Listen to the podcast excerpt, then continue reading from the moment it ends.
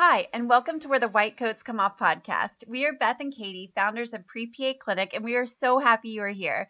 We help pre PAs like you get accepted into PA school by showing you how to create your most competitive application and have your strongest interview so you can start your dream career. Before we get started, we have some exciting things coming up. Make sure you go to the show notes for today and get into our free PA school interview boot camp that's happening on August 29th and 30th at 8 p.m. Eastern. We are going to be showing you exactly how to crush your PA school interview, what you need to know about MMI and traditional interviews, how to answer questions so you stand out, and tons more. We will also be doing fun giveaways, and again, it's totally free, so come hang out with us on August 29th and 30th. Sign up in the show notes. Another super exciting thing we want to tell you about is our incredible Pacers monthly membership where we do weekly PA shadowing hours. You need to be getting at least three to four hours a month of PA shadowing hours until you're accepted to PA school.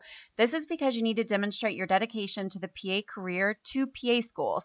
We have put together a space where we do weekly virtual PA shadowing hours with incredible PAs in tons of different specialties. We also do coaching intensives to make you a stronger applicant and so much more. You can put this membership and each shadowing hour on your CASPA application, which immediately makes your app more competitive. So come join us in this amazing community. Get PA shadowing hours and instantly make your app stronger. Sign up in the show notes. Now, on to today's episode. So today we are going to be talking about how to write your strongest CASPA experience details. This is one of the most important and easiest ways to beef up your application and highlight your strengths.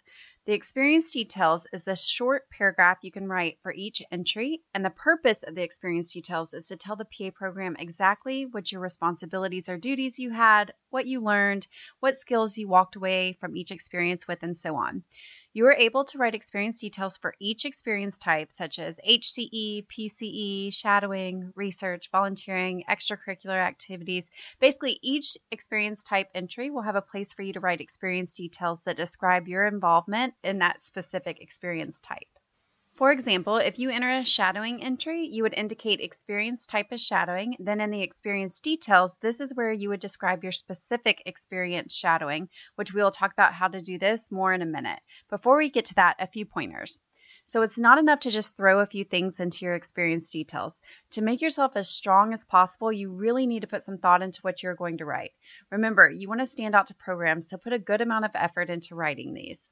This means complete sentences, paragraph format. One of the most common mistakes we see are bullet points and incomplete sentences or phrases. So this is a graduate school application and your writing needs to reflect that. So make sure every part of your application is as professional as possible.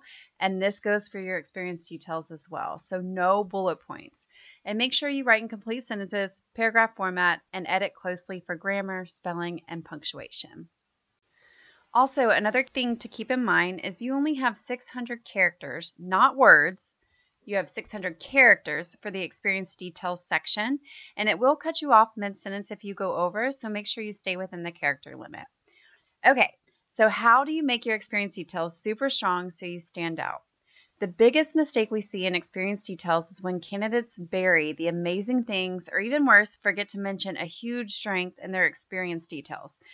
So, faculty members are really busy, and you want to make sure that you immediately catch their attention when they are reviewing your application. So, don't bury your strongest stuff in the middle or the end of your experience details paragraph. When we are reviewing and editing CASPA applications for pre PAs that we work with, we see this all the time. So, for example, there will be an entry for a medical assistant position, let's say.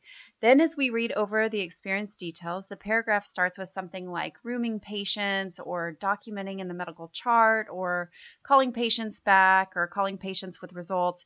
Then, at the end of the paragraph, is about all these amazing hands on clinical skills like performing phlebotomy, assisting with procedures, doing suture removal, things that set you apart from other candidates. So don't do this. Your strongest skills should not be buried.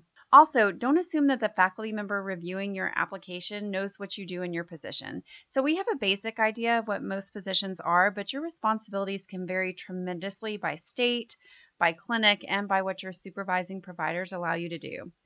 So, keeping with the MA theme, some states, for example, or clinics don't allow MAs to do anything other than take vital signs and help with ADLs, while other states give MAs tons more responsibility.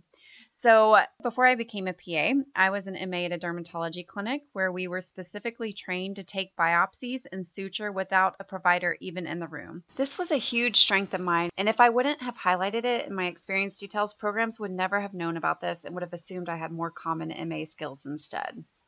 So, even if you think everyone knows what your title and position is, they don't specifically know what your duties are. So, make sure that you highlight your strongest skills and spell it out for them in the experience details.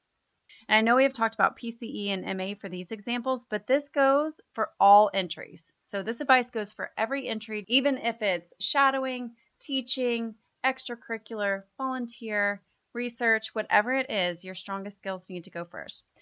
So we hope this helps you as you're putting together your experience details in your CASPA application. Remember, highlight yourself and all the incredible things you are doing and keep up the amazing work. Thank you so much for listening to Where the White Coats Come Off. We are so excited for your future as a PA student and a PA. We hope this CASPA cycle is going great for you. Our rule is if you aren't landing interviews, there is something that needs to be fixed with your CASPA application. And if you aren't landing a seat, then there's something that needs to be improved with your interview answers. So if you are stuck somewhere in this process, then definitely reach out to us because it is our mission to help you get accepted to PA school.